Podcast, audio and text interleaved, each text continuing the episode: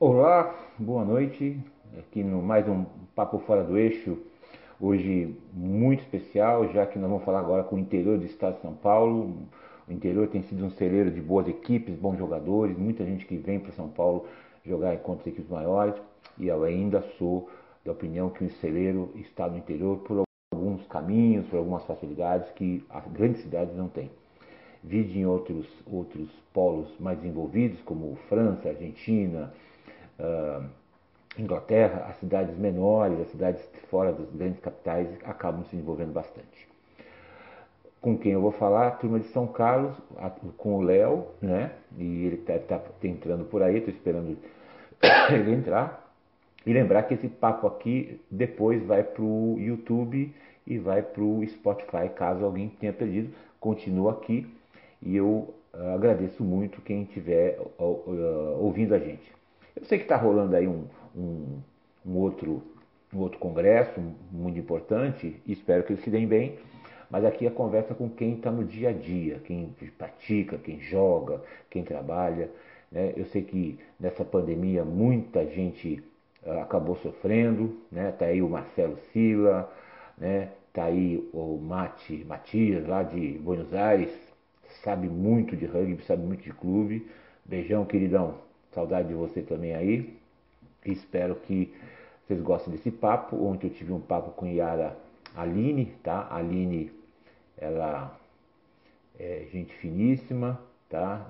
Contou um pouco da experiência que ela está nessa ansiedade de final de, na final de, de é, para os Jogos Olímpicos, né? Esse período final do ciclo olímpico, contou um pouco como vai ser, como o que, que ela imagina, e ninguém sabe se como as equipes vão render, jogar menos do que o normal, mas vamos esperar que elas sejam felizes e tenham um melhor resultado do que tiveram aqui no Rio de Janeiro, que foi a primeira experiência em Jogos Olímpicos. A grandiosidade dos Jogos Olímpicos é uma coisa fantástica, né? Estou aqui esperando o Léo, vamos ver se ele aparece, ainda não apareceu, para contar um pouquinho da nova marca do São Carlos, dos amigos de São Carlos, né? E do que, que São Carlos está planejando já para esse segundo semestre. Não sei se estão liberando ou não. Né? Tá muita gente entrando, isso é bom. Tá? Estamos aí esperando o Léo entrar. Espero que ele não esteja dormindo. Mais um pouquinho a gente já conversa com isso. Uh, teremos em junho jogos da seleção de 15 pelo eliminatórias do Mundial. Né? E teremos a chamada etapa do Nations e de Cuiabá, que o professor Michel, o grande Michel Leplus, está convidando todas as equipes, individualmente, jogadores, e quem queira ir para Cuiabá, passar um período lá de final de semana, aproveitar lá a oportunidade de voltar a jogar e principalmente retomar e conhecer o projeto que tem lá no interior do país, Cuiabá, que é uma cidade maravilhosa. Vamos ver, esperar um pouquinho mais se ele aparece e se ninguém foge, tá? Leozinho, cadê você, querido? Estou esperando você para poder te convidar para entrar mais um pouquinho. E tenho certeza que vai ser um papo muito legal. Eu não conheço o Léo pessoalmente, eu conheço o Léo só, só via virtual, tá? Giga Caminata aí, eu acho que é irmão dele, se não for dele, ah, cadê o Léo, cara? Cadê o Léo? Eu até. Boa noite, Diana. Diane, tudo bem com você? Mais um papo aqui fora do eixo, agora falando um pouquinho sobre rugby. Ontem eu falei sobre rugby das meninas, hoje eu estou falando sobre meninas do interior do estado. Né? O Brasil é grande, a gente precisa ouvir as pessoas falar, incentivar as pessoas a trabalhar. Aí entrou o Léo, vamos convidar o Léo para aqui. Vamos lá, Léo. Cadê o Léo? Aqui, Léozinho. Vamos lá. Convidar. Visualizar.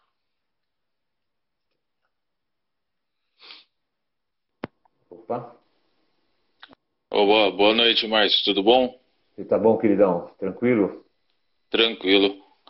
Tentando tá ajeitar aqui o celular. a cara nossa já não é bonita, então o celular ajuda a ficar mais feia, né, cara? Pois é. Como é que você está? Tranquilo, e você, Márcio? Como é que estão as coisas? O senhor está lá no céu, né? Vamos pensar aqui que eu sou só o Márcio Marcial, pelo amor de Deus, tá? Tá bom, tá bom, pode deixar. Vou... Como é que você está, então? Eu estou bem aqui. Nós estamos aqui nessa luta, né, de pandemia, trabalho em casa, né, medo disso, uhum. daquilo, vacina. Eu, eu, eu, nesse período todo eu aprendi a desligar a televisão e eu só ouvia as coisas mais leves. Coisas ruins, é. para depois, que não adianta, né? É, tem hora que é só, só se desligar que, que deixa a cabeça mais tranquila mesmo. Exatamente. Né? Eu estou mais preocupado com o rugby, né? criei essa, esses bate-papos das quartas-feiras para a gente poder discutir, ouvir as pessoas, não só do rugby, mas de outros esportes, de outras experiências. E agora estou indo para o interior do estado, que eu acho o interior do estado de São Paulo muito rico.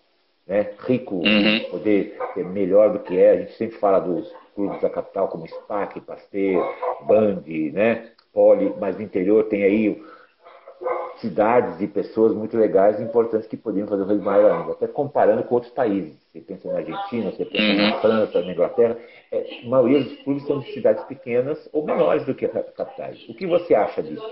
São Carlos é uma cidade Não, rica, rica, né, e boa. Uhum. Não, eu concordo com você. A gente no interior aqui já teve a experiência do, do CPI, né, o Campeonato Paulista do Interior durante um, dois anos foi o maior campeonato do Brasil, tanto em termos de, de duração quanto em termos de, de times. Chegou a ter cerca de 20 times jogando, era um torneio regionalizado. Infelizmente, nem todos os times continuaram né, no, no, existindo nesse meio tempo, mas o potencial é grande, até porque existe uma, uma coisa no interior que não existe na capital, que é uma maior proximidade do poder público. E aí essa maior proximidade do poder público ajuda a ter, ter campo, ter espaço. Então, se a gente for olhar para cidades, praticamente todas as cidades que estão com time no interior hoje têm alguma relação com a prefeitura, né? Nem que for só para ceder o campo, que já é um grande avanço né, para os times.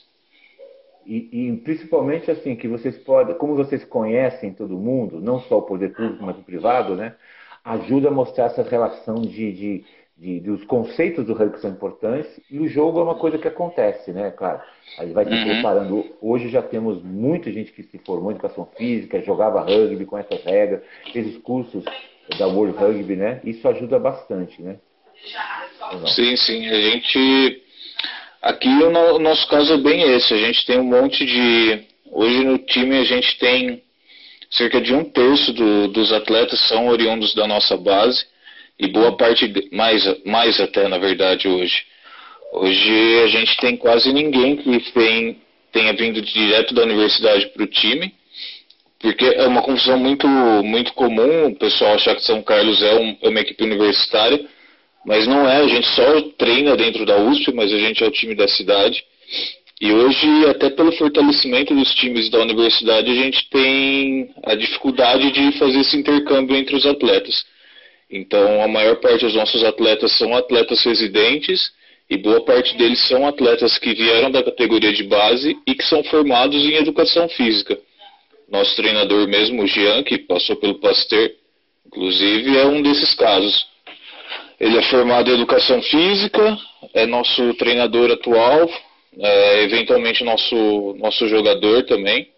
Então isso auxilia bastante e ajuda a gente ficar mais inserido na cidade, né? Ainda ainda estamos no processo, a gente fez a mudança de marca recente aí que, que saiu essa semana e, e a nossa a nossa meta é trabalhar melhor essa inserção aqui na cidade.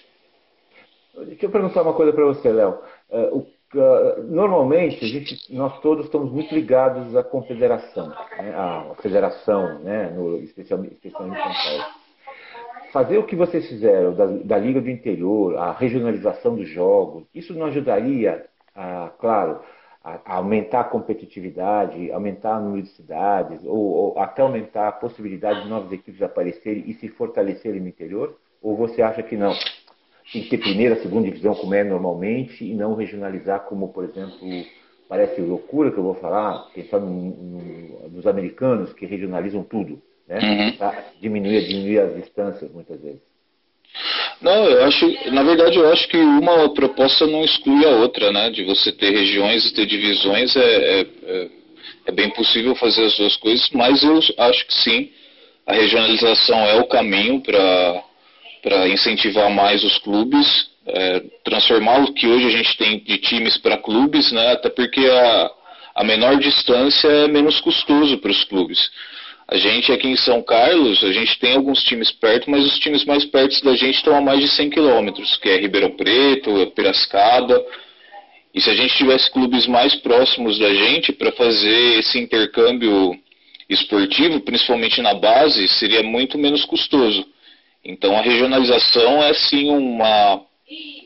Eu, eu vejo até como uma necessidade para fazer os clubes crescerem. Não só os clubes do interior, mas os clubes de outros estados e até mesmo da capital. Acho que é, é essencial essa, essa regionalização ser pensada e é uma das metas que a gente tem também, de ajudar os clubes, os times locais das outras cidades a, a crescerem, mas primeiro a gente tem que arrumar a nossa casa, né? Não dá para cortar a grama do vizinho e a nossa casa está toda abandonada.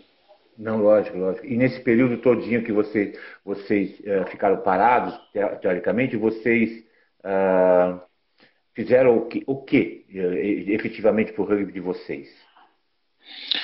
No, nesse período que a gente está sem, sem atividade presencial, a gente focou mais nas questões administrativas mesmo. É, é um processo que vem desde 2009, na verdade, uh, com mais intensidade a gente começou a pensar em trabalhar melhor as questões do extra-campo para realmente pensar o São Carlos como um clube e não como um time. E nesse sentido é pensar o São Carlos não como meia dúzia de maluco que entra em campo para jogar o campeonato, mas pensar o São Carlos como uma instituição. E para isso a gente precisa prescindir dos nomes. É, não, não, pode existir o, o João, o Pedro, que vão estar tá ali sempre tocando o time tem que existir o, o clube. Então a gente começou a fazer um processo de institucionalização no, em meados de 2019 e com a pandemia ele acabou se intensificando. E aí foi nesse processo de, de trabalhar de trabalhar mais no, no, no administrativo que a gente construiu uma nova marca junto com, com uma empresa, com uma agência de, de, de marketing esportivo e também fizemos o nosso planejamento estratégico.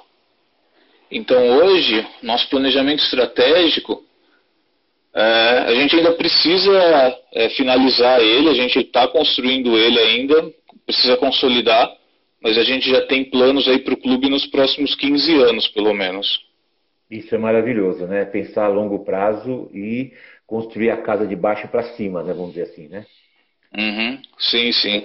É, é porque é, é, é, a visão que a gente acha ser mais adequada mesmo. Não, não adianta imaginar que vai ter sempre um ou outro que vai carregar o time nas costas por anos e anos, que não funciona. E a gente já vê isso acontecer com vários times, onde você tem uma, duas pessoas que tocam o time, e quando essa pessoa deixa o, o time, o, o time praticamente acaba, ou tem que recomeçar do zero. E a gente não quer isso aqui, a gente quer que tenham pessoas que venham para o time e se essas pessoas eventualmente saírem, outras pessoas vão continuar o trabalho, não vão precisar começar do zero. E quanto é, é envolvido, quanto é envolvido a cidade de São Carlos e região próxima, né? O quanto é esse envolvimento? Essa é a pergunta que eu faço. Eu sempre pergunto se Hoje, a comunidade tem que estar envolvida, né? Uh, a gente tem uma, um envolvimento mais direto dos pais de atletas, então a gente tem eles indo assistir os jogos, né? É, quando não, quando tem os jogos. E, e da região a gente tem alguns atletas das cidades como de Araraquara, a Ibaté, que é uma cidade aqui do lado de São Carlos, Rio Claro, que é um pouquinho mais longe. É, e a gente estava até mesmo com, com um rapaz vindo de Piracicaba para jogar aqui com a gente, né? Então, é, então a gente tá, a gente tem uma, uma, uma presença regional até aqui considerável, é, pensando aí que cerca de Nosso elenco tem cerca de 40 atletas, a gente estava com uns 8, 10 que são atletas não residentes aqui em São Carlos. E, e vocês já pensaram em assim fazer uma espécie de uma liga regional? Quando eu falo uma liga regional, justamente assim, uh, uh, competir entre vocês, mas nunca uma competição mais paulista ou mais nacional, numa segunda divisão, quem sabe na Tupi, na antiga Tupi, não sei se vai continuar isso, uhum. você ter essa seleção regional. Então você pega dois de Araraquara que é são muito bons, será um, alguém de Piracicaba, ou dentro do planejamento, ou vocês nunca pensaram? Porque a Bahia pensou desse jeito, pensa desse jeito. É, então, a gente não, já teve até proposta, até pelo Paul Tate, que, que agora escreve sobre o, o rugby no, nas Américas, né? De fazer uma seleção regional alguns anos atrás, mas essa, essa proposta não foi para frente. O que a gente tem feito de intercâmbio é, é, a Copa Central, que ela foi criada em 2013.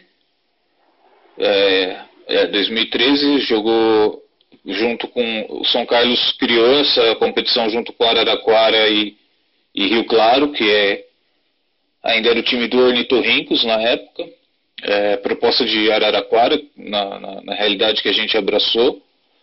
E depois o ano de 2014, a gente vai jogar, a gente decide jogar o Paulista e a Copa continua sem a gente e sem o, o Rio Claro. Mas entram Ribeirão, Pirajuí e um, Tucanos e o Maçodonte de Catanduva. Depois dessa segunda edição ela deixa de existir, mas a gente conseguiu retomar ela em 2018. E aí em 2018 a gente retomou com São Carlos, Locomotiva de Araraquara, o Ribeirão Preto e Piracicaba. Aí em 2009 a gente não conseguiu tirar ela do, do papel, mas já é uma tentativa de regionalização que a gente faz aqui. E mesmo o Sanka Seven. O Sanka Seven ele surge como uma tentativa de fazer algo regional, além de ter um torneio de Seven no, no calendário paulista, que a gente não tem um, um calendário de Seven paulista, né? É, a única competição que a gente tem é o Lions mesmo, não, não tem nenhuma outra competição.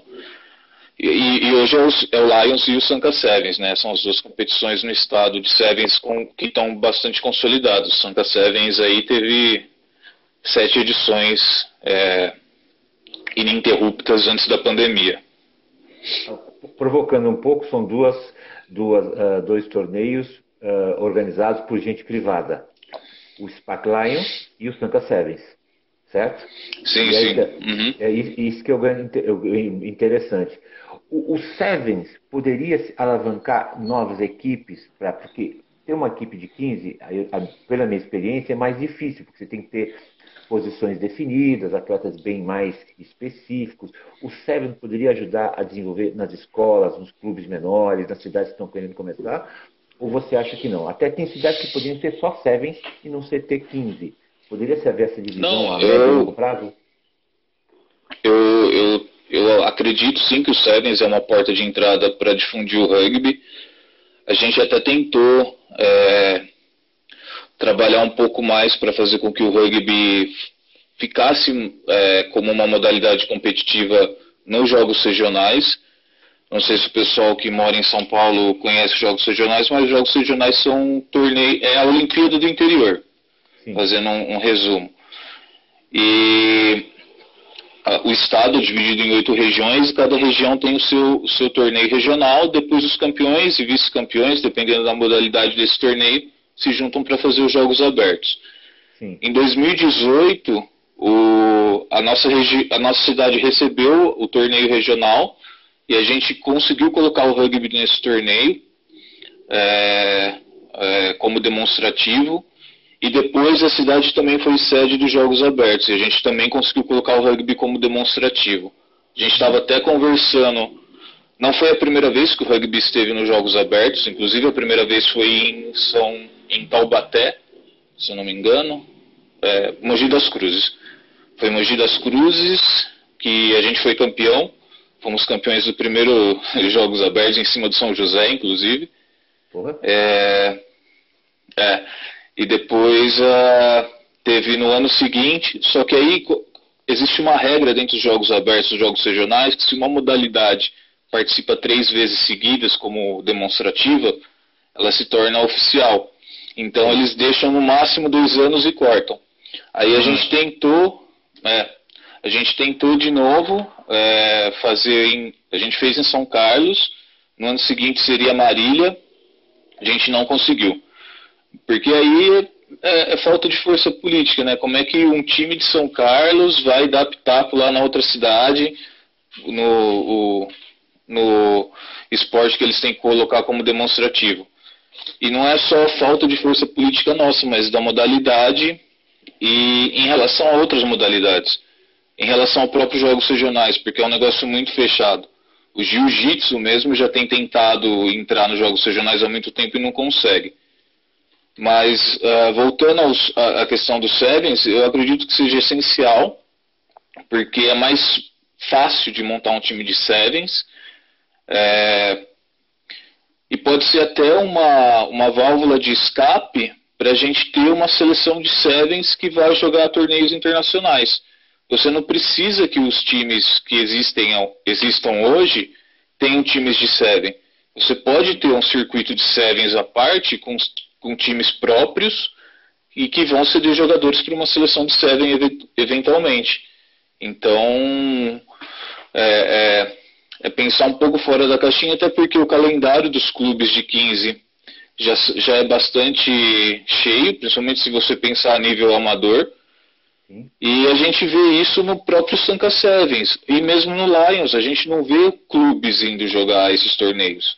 O Sevens é sempre mais um time. São, o Sevens sempre atrai mais times de, de amigos, times de, de festivos e tal. Então não dá para pensar que só com essas duas competições, ou mais uma etapa de um torneio nacional, a gente vai conseguir ter um, uma seleção de sevens forte. Então tem que pensar que você estimulando times de seven, que podem ou não virar times de 15 eventualmente, você vai ter uma, uma força grande nessa modalidade também. E vai ter mais entradas na cidade, com certeza, que é mais fácil de montar time, das prefeituras é, abraçarem, de tentarem colocar dentro dos jogos abertos e regionais também. Então, é, é uma porta de entrada, sim, o Sevens.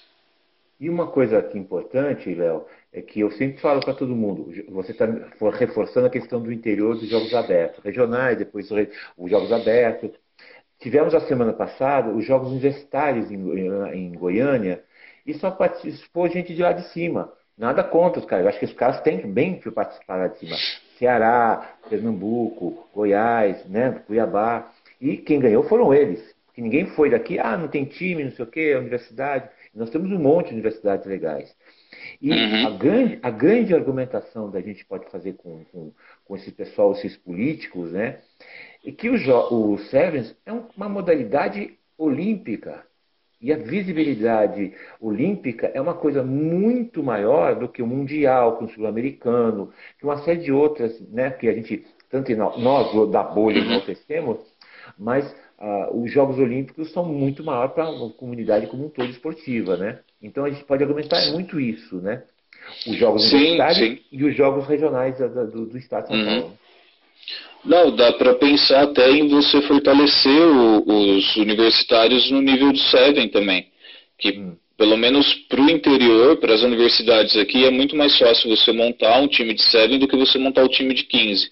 Exato. Então, se você fortalece o, os Sevens e, e, e, incentiva os times universitários a trabalharem com essa modalidade, você vai ter uma, é, uma fortaleza nessa, nessa modalidade.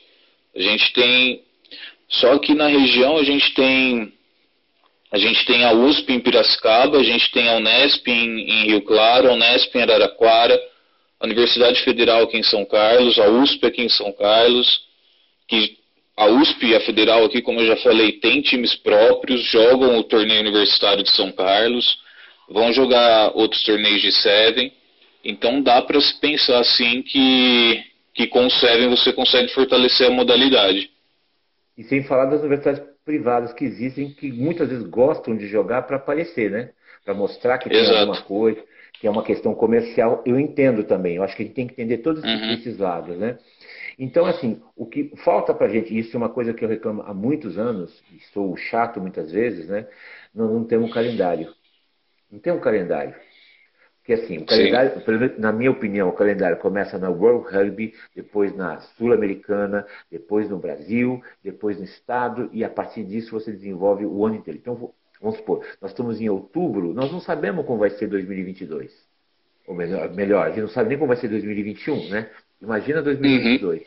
E com isso você não tem como pedir dinheiro, pedir orçamento, fazer lei de incentivo, fazer tudo aquilo que na sua cidade muitas vezes o cara doa pão, né, ou doa o terceiro tempo, ou doa o, tem uma previsão, né? Então isso é uma coisa também complicada para vocês, ou não?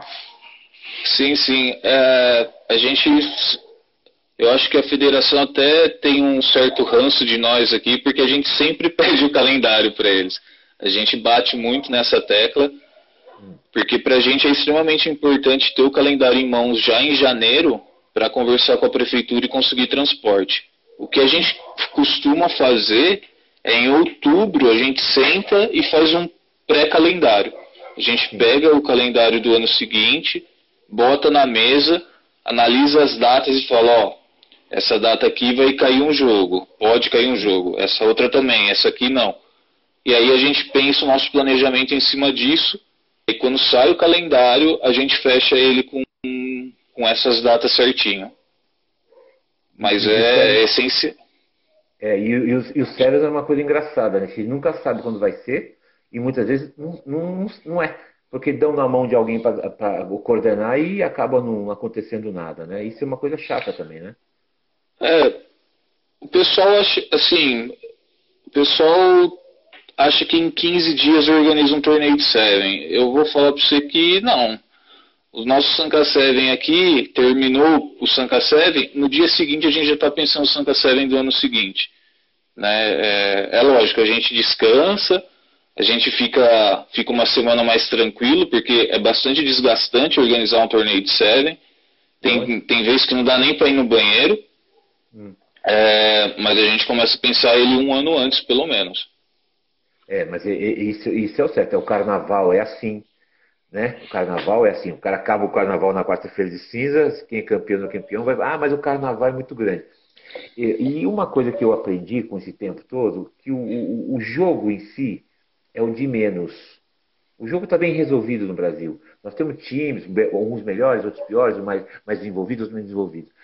É o evento, né? É a questão do evento. Então, ir para um jogo ou para uma etapa de série é uma coisa chata, porque você não tem onde sentar, não tem onde beber, tem que fazer o xixi, né? não tem como levar uma namorada, não tem como levar um patrocinador. Exemplo melhor é assim que é o rodeio do interior, Barretos. Né?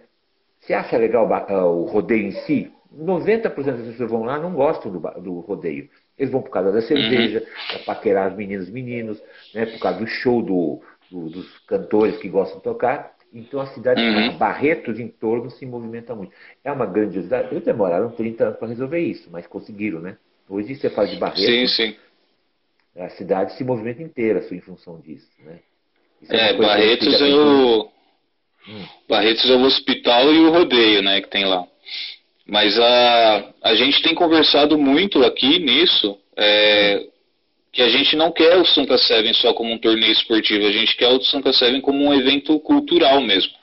Sim. Não só para não só para trazer os times e eles ter, terem uma experiência é, interessante, mas também que a cidade tenha essa experiência interessante. Tanto que o local que a gente faz o Sanka Sevens não é o local que a gente manda os nossos jogos não é um local é, ruim. A gente tem arquibancada, a gente tem vestiário, a gente tem banheiros. Só que a gente acha que tem que melhorar esse local porque o volume de pessoas que tem aparecido durante os jogos do Sanka Seven não tem sido absorvida pelo nosso espaço. Então a gente tem pensado 2019, inclu 2020, inclusive, a nossa primeira reunião do ano foi para pensar um lugar novo para o Sanka Seven. A gente começou a buscar é, para ver que lugar daria para fazer o Sanka Seven num, com, com, uma estrutura mais adequada, mas aí veio a pandemia e, e, e a gente achou melhor cancelar o torneio, porque se for para fazer algo meia boca, não, a gente não faz. A gente tem um, uma, uma, uma barra mínima de, de, do que a gente quer ou não fazer para chamar de Sanka Seven. Então, se a gente não puder fazer com o tempo adequado, com a qualidade adequada, a gente não vai fazer. Não, tá certo. E o ano passado, sabe quem viria jogar com vocês? O Melina do Cuiabá. Eles tinham programado vir para o Spark Lines, eu falei, vamos, eles viriam antes, jogariam o Sanka Seven com duas, três equipes masculina e feminina, depois viriam para o Spark Lions. Então tá, tá vendo já interesse, as pessoas perguntam, e o Sanka Seven, é legal? Eu falei, eu falei, eu nunca fui, porque questões de trabalho acabam não indo. Mas todo mundo que fala diz que é muito legal, né? Por jogos, por diversão, por um monte de coisa, né? É, eu, se eu começar a falar, vai parecer que eu estou puxando sardinha pro meu lado. E realmente eu tô. Mas o Sanka Seven é um ótimo torneio. A gente, a gente tem, a gente erra em, alguns, em algumas coisas. A gente já fez coisas que não, não deram certo, não foram legais. Mas o que a gente sempre procura é melhorar para o ano seguinte. Então, é, é, a nossa visão de, de torneio é sempre buscar fazer o torneio o melhor possível e agradar quem vem. A gente não, não pensa em outra coisa a não ser dar a melhor experiência possível para quem está participando do, do evento. Mas, cara, errar todo mundo erra, né, cara? Vamos ser sinceros, né? Errar, a gente tem que tá... E o importante é de cada perceber o erro, consertar o erro e melhorar o ano seguinte. Então... É, e às vezes o erro. E às vezes o erro não é nem nosso, porque teve um Sanka Seven que a gente conseguiu um lugar bem bacana para fazer o terceiro tempo e é, cortaram a energia desse lugar no, durante, na tarde do, do, do, torneio. E aí parecia que era a energia ia voltar, não voltava. A gente, por falta de, de experiência com isso, não, não alugou um gerador. E aí a gente fez um Sanka Seven com farol de carro. um terceiro tempo com farol de carro. Acendemos farol dos carros é, o, a gente já tinha a galinhada pronta lá, já tinha cerveja gelando no lugar, tivemos que fazer com luz de carro. E isso é uma coisa que a gente já falou, bom, agora a gente já sabe que tem que alugar um gerador para se dar se dar um problema desse, a gente tem tem uma alternativa, né? Isso pensar que São Carlos é uma cidade tecnológica, né? Faltar luz seria a última coisa que vocês pensariam, né? Mas é possível, né? É, é, é uma região já rural, né? Então não, não é algo é, impossível de ocorrer. Mas, por exemplo, uma coisa interessante, nós estamos falando de regionalização, né? Uh, Três Lagoas, que é Mato Grosso, é mais perto de São Paulo do que de Campo Grande. Né? Você pega a turma do Tucanos, há dois anos atrás, pegou, jogou o Campeonato Mineiro junto com o Paulista. Né? E foi uhum. bem, foi, foi bem. Por quê? Ah, o Ribeirão Preto é mais perto de Uberaba e Uberlândia, que tem time de rugby que é mais longe do que Belo Horizonte. Por isso que eu falo assim, uhum. sair da caixinha da federação, do estado, que a gente tem muito isso na caixinha. Aí eu sou mineiro, eu sou jovem Minas, eu sou São Paulo, eu sou São Paulo, eu sou do Mato Grosso, eu sou São Paulo. Isso era possível? Isso é possível? Quer dizer, você acredita que seria, se fosse regionalizado por zona, por liga, por sei lá o quê, seria possível isso? Não, eu acho que sim. É, o grande problema que eu vejo aí parte um pouco dos clubes, porque é ainda muito arraigado essa ideia de não só dos clubes, mas da, da, da imagem que os clubes vão projetar para a cidade. Porque hoje é muito mais interessante a nível é, da cidade o clube jogar um campeonato paulista, jogar um campeonato mineiro, do que jogar um campeonato, vamos por aí, genérico, né? Sim. Que, que não entra nesse entendimento que a gente tem, ah, eu sou campeão do estado, eu sou, sou campeão regional, sou, sou campeão nacional, enfim, ainda tem muita é, essa mentalidade é, é, que, que, que, deixa difícil fazer essa, essa regionalização. Mas eu acho que é possível sim fazer a regionalização, ela não precisa ser é, dentro dos limites do, dos estados, porque a gente já vi, é, é até comum no rugby isso acontecer, o, o, o Vitória joga o campeonato carioca, né, eventualmente, ou jogava, não, não sei como está agora, o Cereji está jogando com o pessoal ali do, da Bahia. O Pé Vermelho já tentou jogar aqui em São Paulo, até porque eles têm bases dentro aqui do estado, como em Assis. Ourinho, então, né? o, o Pé Vermelho. Sim, é, mas em Ourinhos também tem um pé do pé vermelho, não tem? Uma vez eu ouvi falar que um menino queria jogar aqui em São Paulo, perguntou se poderia jogar, e era de Ourinhos. É, então, eu... É, não, não, em Assis eu tenho certeza, em, em Ourinhos eu já não sei. Mas é, é, é isso. Eu acho que dá para regionalizar sim, não precisa seguir os limites estaduais, a gente só precisa mudar um pouco a nossa, a nossa mentalidade em relação a isso, né? Inclusive mudar a mentalidade em relação a trabalhar o, com os clubes, né? Os clubes trabalharem entre si porque o papel da federação e da confederação são importantes. Uh, a meu ver, existem algumas falhas dessas instituições com relação aos clubes, porque os clubes são bem mais amadores do que, do que essas instituições, né? Mas também existe muito. É, muito não, mas existe também o lado dos clubes que, que se sentem cômodos em deixar o trabalho para uma federação ou para uma confederação ao invés de pensar um trabalho mais, mais coletivo e, e, e entre os clubes, né? É, isso é uma coisa que também eu sempre reclamo, sou muitas vezes taxado de chato, estou nem aí, eu aproveito para ser chato mesmo, vim para esse mundo para ser chato, e eu digo assim, que os clubes conversam muito pouco, muito pouco. Mesmo os clubes da capital, né? Você pega o SPAC, você pega o Pasteiro, você pega o Band, você pega a Poli, a gente se conversa muito pouco. E aqui em São Paulo tem um monte de outros clubes pequenos que também se conversa muito pouco entre, entre eles. Uhum. Ah, eu estou bem aqui no meu clube e acabou. Mas você está vendo, o Rio Branco está morrendo, um SPAC está sofrendo, né? um Band está sofrendo, está tá um pouco mais a Poli e um pouco mais Pasteiro por outros motivos. Mas não podemos fazer esses times morrerem, nós temos que fazer esses times crescerem. Uhum. Se, se a gente não tiver esses times, nós não temos adversário. Não temos adversário, não somos nada. Né? Sim, e, e até se, pensa, se, se não tiver adversário, não tem campeonato, e seu time aí não tem visibilidade, não, não tem patrocinador, não tem nada. Não, não adianta crescer sozinho, né? Não... Sim, sim. Hoje, hoje eu acho que mudou muito, assim, principalmente aqui no interior, acho que a gente conversa mais. Por pensar 10 anos atrás, quando eu, quando eu comecei, acho que a gente era um pouco mais boleiro, assim, no, no sentido ruim da palavra.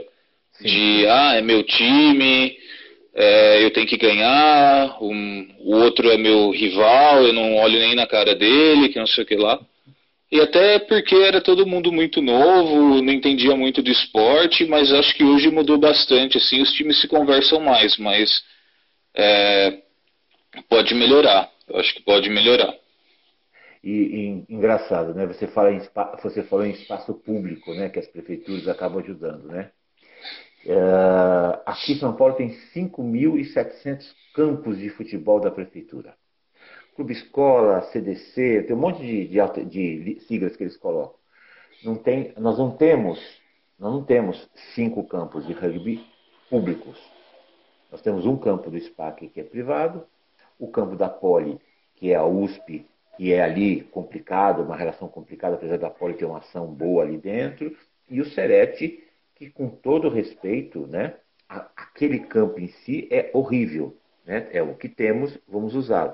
O uhum. campo de baixo, que é um campo maior, tem arquibancada, que tem vestiário, meia dúzia de senhores, não dizer eh, velhos, né, que nem eu assim, ou pior, e que jogam uma vez por mês barrigudamente num campo horroroso e não é mais usado, é subutilizado. Né? Uhum. Ah, mas não pode que estraga o campo, não sei o que estraga o campo, não sei o que, é, caras são isso, né?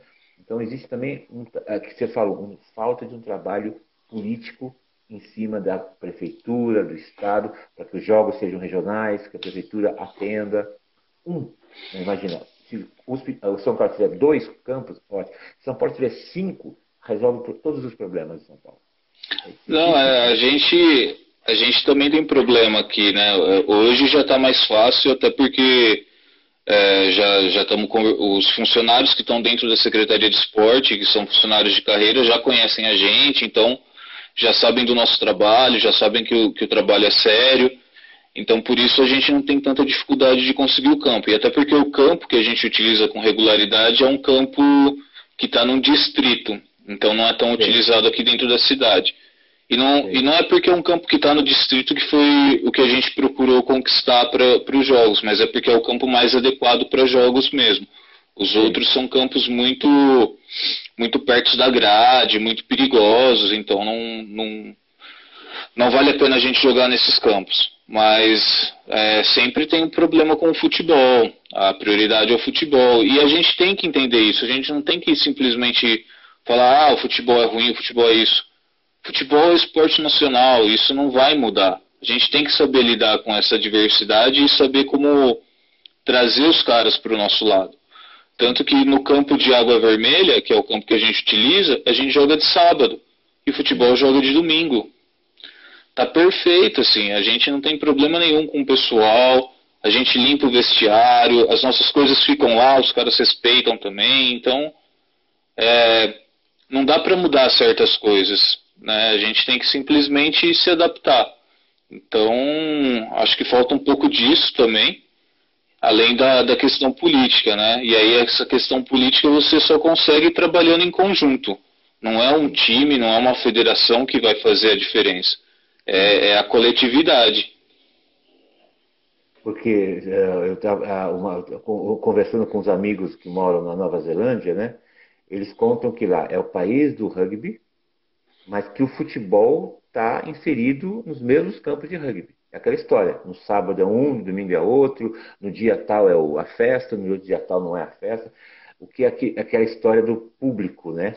né? O campo é uhum. é público. Então o campo não é meu e nem seu, é público. É só ter uma boa organização, né? né? Isso é, uhum. importante é só se organizar. É, se organizar, todo mundo joga. Não, é, não tem. Não, não tem essa de, de querer tirar o outro, nada. E o argumento aqui também sempre foi de que o, o rugby estraga, mas a gente conseguiu convencer de que, como a gente sempre cai na grama, a gente precisa de um gramado bom. A gente não quer que a gente não quer estragar o campo, a gente quer uma grama boa para para não ficar todo ralado, né? Senão é, é, é, é complicado, né? complicado. Uhum. E, e, e, e, vocês estão trabalhando com as escolas de São Carlos, o Léo? O, em 2019, a gente retomou nosso projeto Descobrindo o Rugby. É, ele foi um projeto criado em 2014. A gente começou o projeto no, no Salesianos, aqui em São Carlos. Não conseguimos dar continuidade. Retomamos ele em 2017, num outro distrito aqui de São Carlos. Também não conseguimos dar continuidade. Mas aí em 2020, 2019 a gente retoma e consegue fazer o, o projeto praticamente o ano todo. A gente começa em março e vai até dezembro. E, e aí, com o planejamento, a gente consegue atingir duas escolas aqui na cidade, uma, uma particular e uma, e uma pública. E, no, e entre, entre alunos que passaram pelo projeto e ficaram, a gente conseguiu ter 100 alunos ao longo do ano. Aluno, fix, fixos, fixos mesmo no, no final do ano eram cerca de 40, tanto meninos e meninas.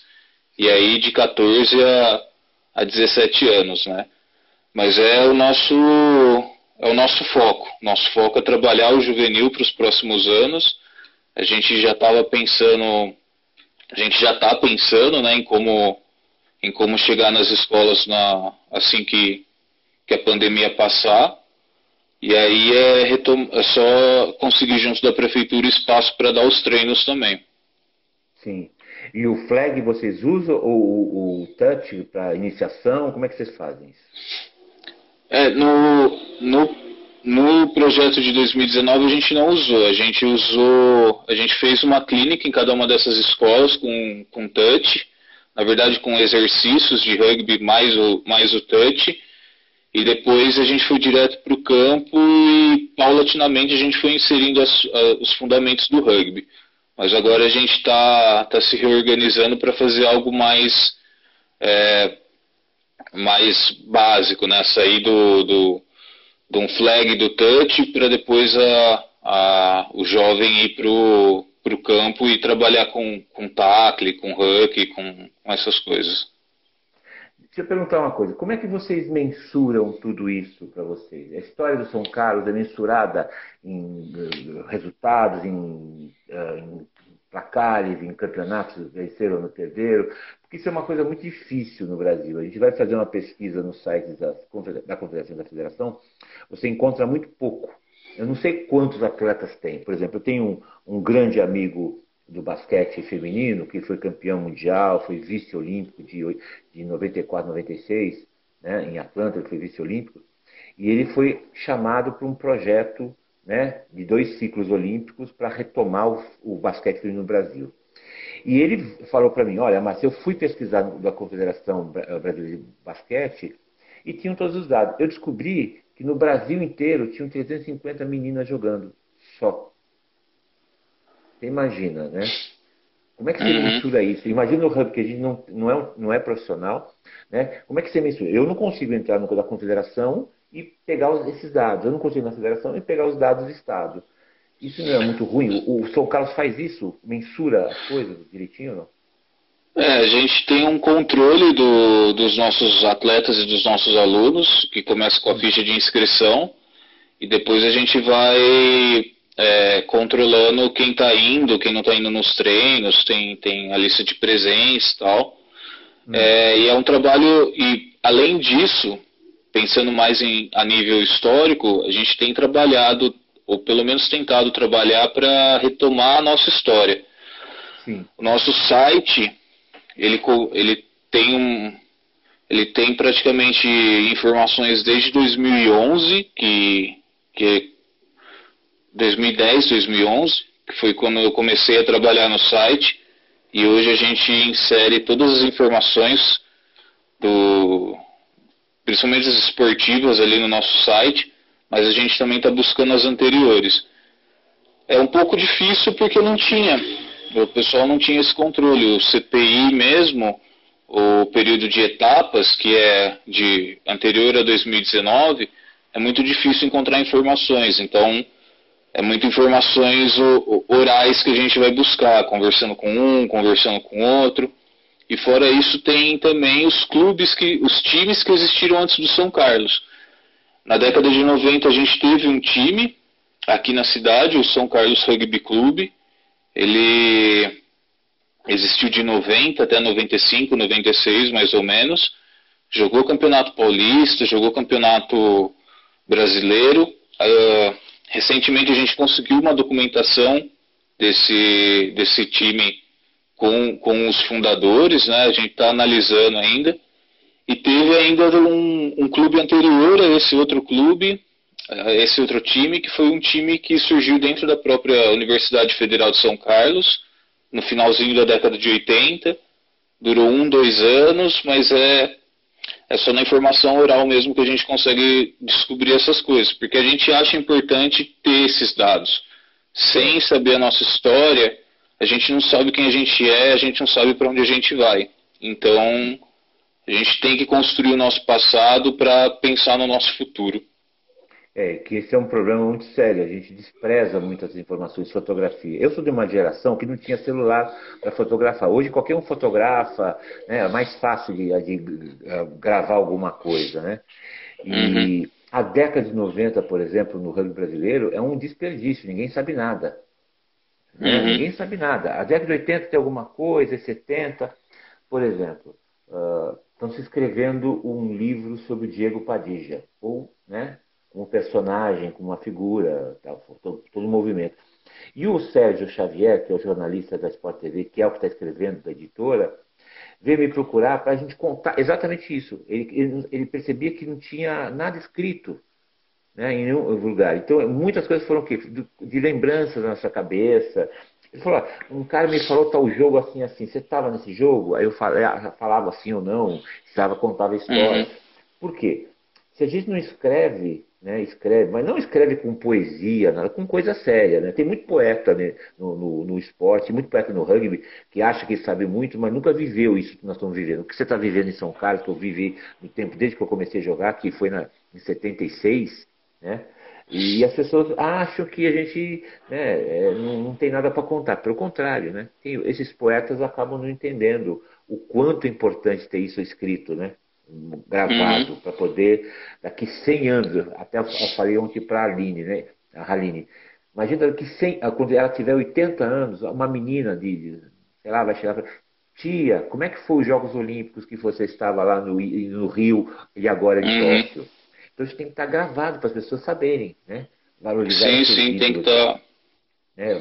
Não, tem que estar tá documentado seja visualmente, seja fotográfico, seja papel, para as pessoas saberem, ó, a figurinha que eu tinha era essa aqui, né? Sei lá, do exemplo, né? Esse cara saiu do São Carlos, jogou depois na seleção. Você acha isso bom Não, também? Sim, a gente. Uma das práticas que a gente tem como essencial ou, ou básica para a gente é tirar fotos dos nossos jogos. Então todos os nossos jogos têm fotos. É, Eventualmente um ou outro não tem, porque a gente não consegue contratar alguém, mas todo jogo a gente tenta tirar foto. É, nos últimos anos, com, com o avanço tecnológico, a gente tenta gravar os jogos também.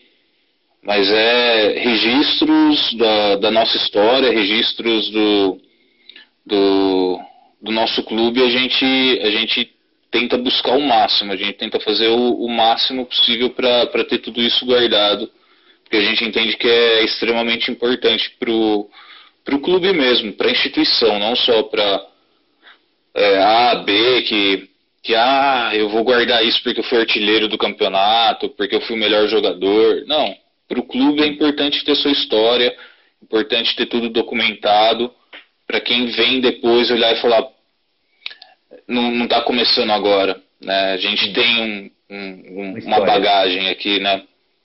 Sim, sim.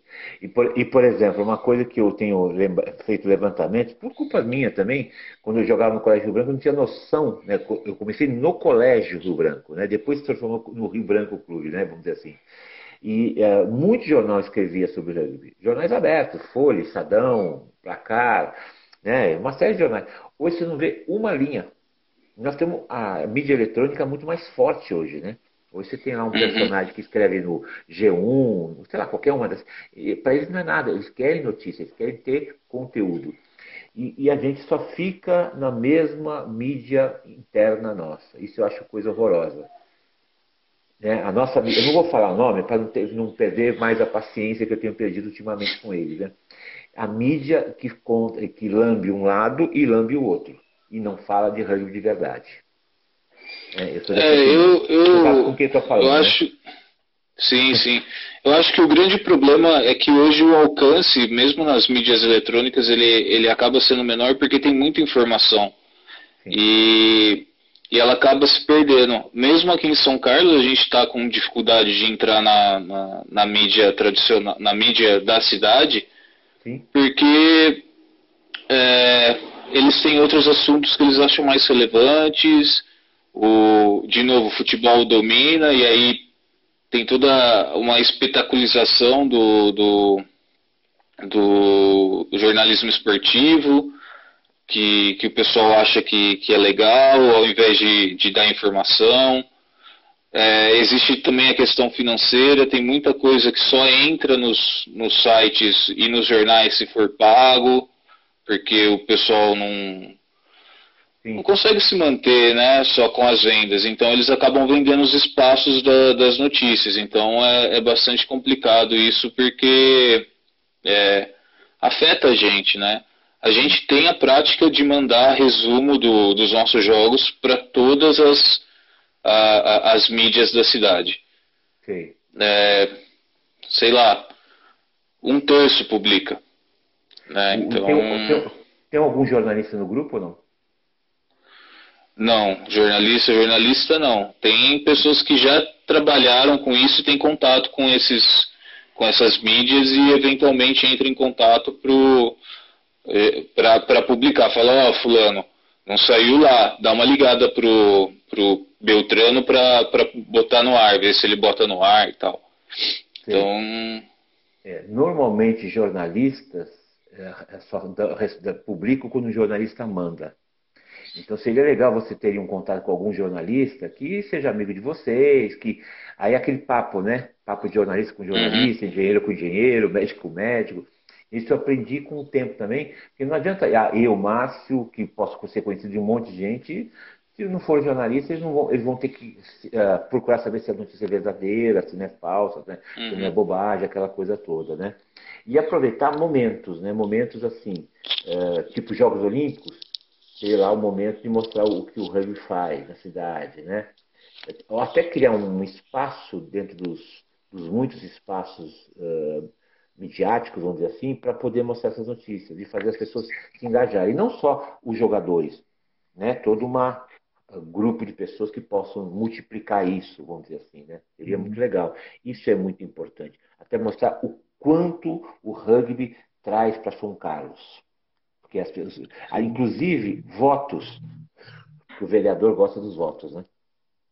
É, é, a gente tenta não, não, não associar a nossa imagem nesses períodos de, de eleição, né? Pra, sim, pra, sim. A nossa comunidade, óbvio, é pequena, não, não vai eleger um candidato, mas a gente tenta não politizar a nossa, a nossa imagem aí, mas acontece, acontece.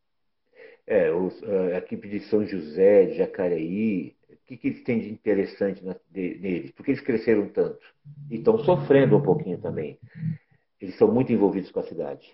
Muito envolvidos com a cidade. Não só politicamente, mas né, do ponto de vista, o que, que a uhum. cidade está ganhando com eles. E isso eu acho que você tem que mostrar. O que vocês. O que, que as pessoas vão ganhar com vocês, como rugby, né? Muitas vezes. Porque o cara, quando uhum. vai para o futebol, ele tem a atenção muito de ganhar dinheiro por ser campeão, jogar no time grande, né? ter um salário, ir para o exterior. Mas o que o rugby é ao contrário, mostrar o quanto né, diminui a incidência de violência, problemas escolares, problemas de gente na rua, e aquele monte, monte de problemas que existem. Né? Eu acho que a gente, a gente sabe disso. Né? Não sei como São Carlos está hoje. São Paulo está difícil, por exemplo. Tem muita gente na rua, né? muita violência. É, né? O Rio de Janeiro a mesma coisa. Né? Então, tudo isso tem que ser trabalhado para desenvolver bastante. Eu sei que é difícil. Não é fácil não, mas é, o, o, importante é discutir coisas reais, né? Não coisas, não coisas, Sim. vamos dizer assim, coisas uh, utópicas demais, né? Porque eu sempre vejo nas mídias, ai, na Nova Zelândia, ai, não sei aonde. E o Brasil? Por que o Brasil não vai para frente? Essa é a história uhum. Porque nós não temos uma cultura do esporte. O quanto é importante o esporte, né? para a cultura geral. Mesmo que, o cara, mesmo que o cara não seja jogador no futuro, ele seja um árbitro, uhum. seja um dirigente, seja um médico, seja o que for, né? Não, é, o pessoal fala que a gente não tem cultura de rugby, mas a gente não tem cultura esportiva mesmo. Esportiva, né? exatamente. Não, isso, não é isso, só é isso, aquele esporte que a gente não tem. E o esporte, ele é uma. Ele é até mesmo um mercado que pode crescer e gerar empregos, né? A gente tem muita o, o, o, esporte pode gerar muito empregos no Brasil e, e, não é gerado porque não se leva a sério, não, não se tem uma cultura do esporte. Né? Cada, e não necessariamente falando de quem vai jogar, mas de todo o, o entorno do, do, do, do, esporte, né? Sim. O roupeiro, o massagista, o, o material staff, esportivo. O staff, o material esportivo, o staff do clube, o quem vai fazer o transporte dos, do, do, dos atletas, né? pessoal de gestão, pessoal de mídia, pessoal de marketing. Então é um mercado extremamente com potencial gigantesco, mas que aqui não é, não é tão levado a sério por conta dessa falta de, de cultura esportiva que a gente tem no, no país. E que é algo que demora para mudar, né? Mas um pouquinho, de pouquinho em pouquinho, a gente vai tentando dar nossa contribuição. Leozinho, está acabando o nosso tempo, senão o Instagram derruba a gente daqui a pouquinho. Uh, dá uma mensagem aí para a turma de São Carlos e região. E aí, 2021, 2022, como é que vocês estão imaginando? Moçadinha do interior, começa a se agitar, porque eu acho que a gente tem que começar a agitar bastante. É, a gente, já, a gente já conversou com os nossos atletas, né? Então, esse ano a gente, não, a gente entende que não tem como entrar em campo até porque a gente não tem espaço para treinar. Então, é se preparar para 2022. 2022 a gente vai, vai vir forte. A gente está trabalhando aqui na, na diretoria para fortalecer o clube cada vez mais. E isso só vai ser bom para a gente dentro e fora de campo. Então, é, chamar todo mundo que é de São Carlos, todo mundo que é da, da região para fazer o mesmo trabalho e falar que a gente está disponível aí sempre para ajudar quem quem quem tiver disposto a, a, a pedir ajuda. Então, para tristeza de muitos, Santa Seves não vai ter esse ano. Não, não. A gente viu que não dá para fazer o Santa Sevens do jeito que a gente gostaria de fazer. A gente não tem condições de, de deixar tudo seguro. A gente não tem é, começar a pensar o Santa Sevens agora vai fazer sair um Santa Sevens abaixo do que a gente é, é, espera para um torneio. Então é melhor fazer para o ano que vem, que aí o ano que vem vai estar tá mais esperamos, né? Que esteja mais é, mais seguro e mais tranquilo. Tá bom, querido. Uh, é, para quem está nos assistindo e para você mesmo, daqui uns, uma semana, mais ou menos, duas no máximo, vai estar tá no, no, YouTube e vai estar tá no Spotify. Quem não pode assistir hoje, pode assistir depois. Depois quiser pegar uns pedaços, pode pegar para divulgar, não tem problema nenhum. O importante é a gente conversar, conversar a realidade, tá bom? E muito, mas muito obrigado por ter atendido o meu convite, tá bom, queridão? Obrigado. Eu que agradeço o espaço aí, Márcio. Muito obrigado aí pelo, pelo seu tempo também. E vamos nessa. Mandando notícias para o fora do eixo, fica tranquilo. Eu sou fora do eixo, fora da casa, tá bom? Abraço. A gente vai tchau, mandar. tchau. Nossa, até mais. Abraço, tchau, tchau.